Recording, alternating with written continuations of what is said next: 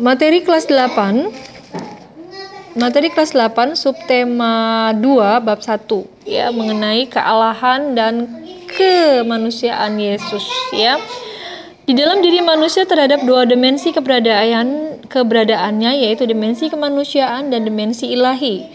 Kemanusiaan dan kealahan keduanya tidak dapat dipisahkan dan melainkan menjadi satu kesatuan yang utuh ya. Jadi uh, di dalam diri manusia itu sebenarnya sebenarnya ada sisi kealahannya dan ada sisi kemanusiaan kita. Karena kita diciptakan Allah sebagai manusia yang bermartabat sebagai citra Allah bahkan kita dihembuskan oleh nafas Allah sendiri sehingga kita bisa hidup. Jadi sedikit banyaknya kita memiliki um, kepribadian yang sama sebenarnya uh, dengan Allah ya mirip. Tapi karena manusia itu sering kali mudah jatuh dalam dosa itulah yang membuat kita uh, sifat-sifat kealahan kita itu menjadi berkurang ya. Sehingga uh, seolah-olah kita, kita itu adalah manusia yang uh, tidak bisa menjadi manusia yang baik ya. Padahal kita ini sebenarnya adalah citra Allah ya kan? Seperti itu. Nah di dalam diri Yesus juga nampak sama sama seperti itu ya. Kita tahu bahwa Yesus kita adalah Allah Tuhan kita sendiri sebenarnya. Tapi Allah yang turun ke dunia yang adalah roh menjadi daging lalu sama dengan uh, manusia ya ia sungguh manusia dan sungguh Allah. Walaupun ia adalah Allah, namun Yesus terbuka dan solider dengan kehidupan manusia.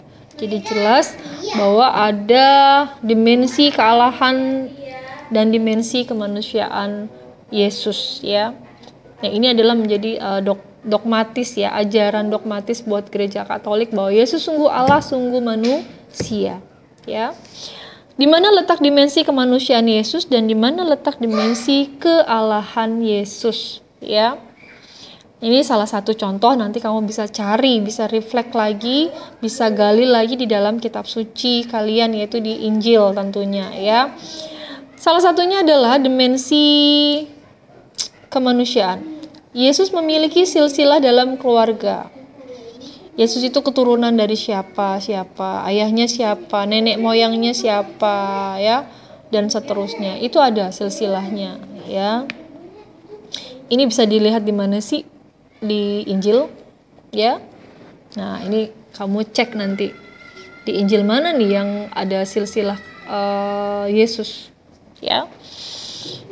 Yang jelas Yesus adalah nenek moyangnya Yesus itu adalah uh, Abraham. Abraham menjadi nenek moyangnya Yesus ya. Nah itu. Lalu Yesus punya jenis kelamin apa? Yesus kerja nggak sih? Yesus bisa ngalamin sakit nggak sih? Bisa lapar juga nggak sih? Bisa haus juga nggak sih? Nah itu ya. Nah itu bisa kamu cari, kamu ini tugas ya sebenarnya ini tugas kamu nih. Kamu cari uh, ayat-ayat perikop-perikop Injil yang menuliskan, menggambarkan, yang membuktikan uh, Yesus sungguh-sungguh manusia. Ya, baik yang berikutnya. Dimensi kalahan Yesus tampak dalam kenyataan berikut.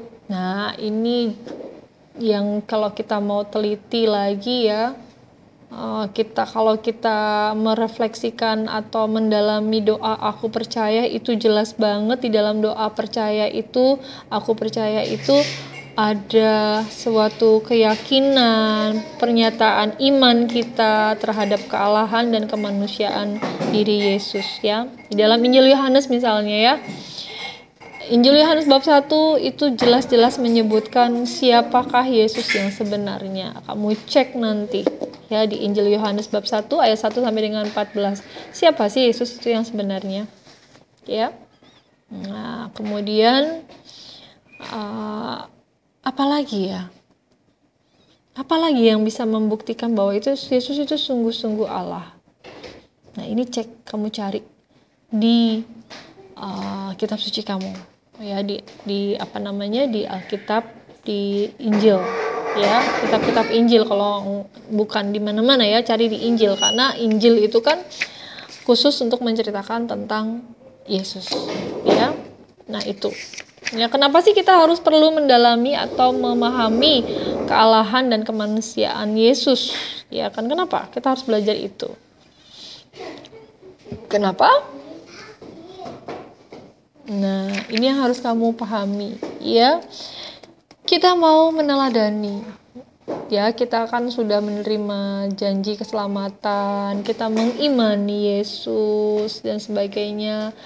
Nah, kita juga belajar bahwa orang yang beragama, yang beriman adalah salah satu usaha dalam menanggapi karya keselamatan Allah. Ya, nah, kalau orang yang beragama atau beriman itu kan berarti kan kita harus punya figur, punya contoh, punya teladan yang harus kita ikuti. Nah, Yesus ini adalah teladan dan contoh hidup kita sehari-hari. Bagaimana kita mengimplementasikan iman kita, bagaimana kita mewujudkan pengetahuan-pengetahuan iman kita, keagamaan kita di dalam kehidupan kita sehari-hari. Nah, kita melihat sisi pribadi Yesus ya Yesus yang adalah Allah lalu menjadi manusia. Nah, ketika Yesus menjadi manusia, sebenarnya Yesus ingin memberikan contoh dan teladan kepada kita bagaimana kita harus menjadi manusia yang bermartabat luhur sebagai citra Allah ya setia dan menanggapi karya keselamatannya itu dengan baik dan benar seperti yang dicontohkan oleh Yesus. Makanya di situ Yesus ya sebagai manusia itu seperti apa? Kayak gimana sehari-harinya? Nah, itulah yang harus kita contoh, ya. Oke, okay, ya. Sampai di sini oke okay ya. Nah, nanti kamu uh, detailnya baca di GC, materinya, kemudian tugasnya itu tadi. Ya, yang pertama tugasnya adalah kamu mencari minimal 5, minimal 5, lebih dari 5 itu baik ya lima perikop atau bacaan kitab suci yang berkaitan dengan dimensi kemanusiaan dan ke kealahan Yesus ya. Satu dua tiga empat lima. Apa yang kealahannya? Satu dua tiga empat lima apa? Ya Injil apa? Bab berapa? Ayat berapa? Tentang apa itu? Bicara tentang apa itu? Ya.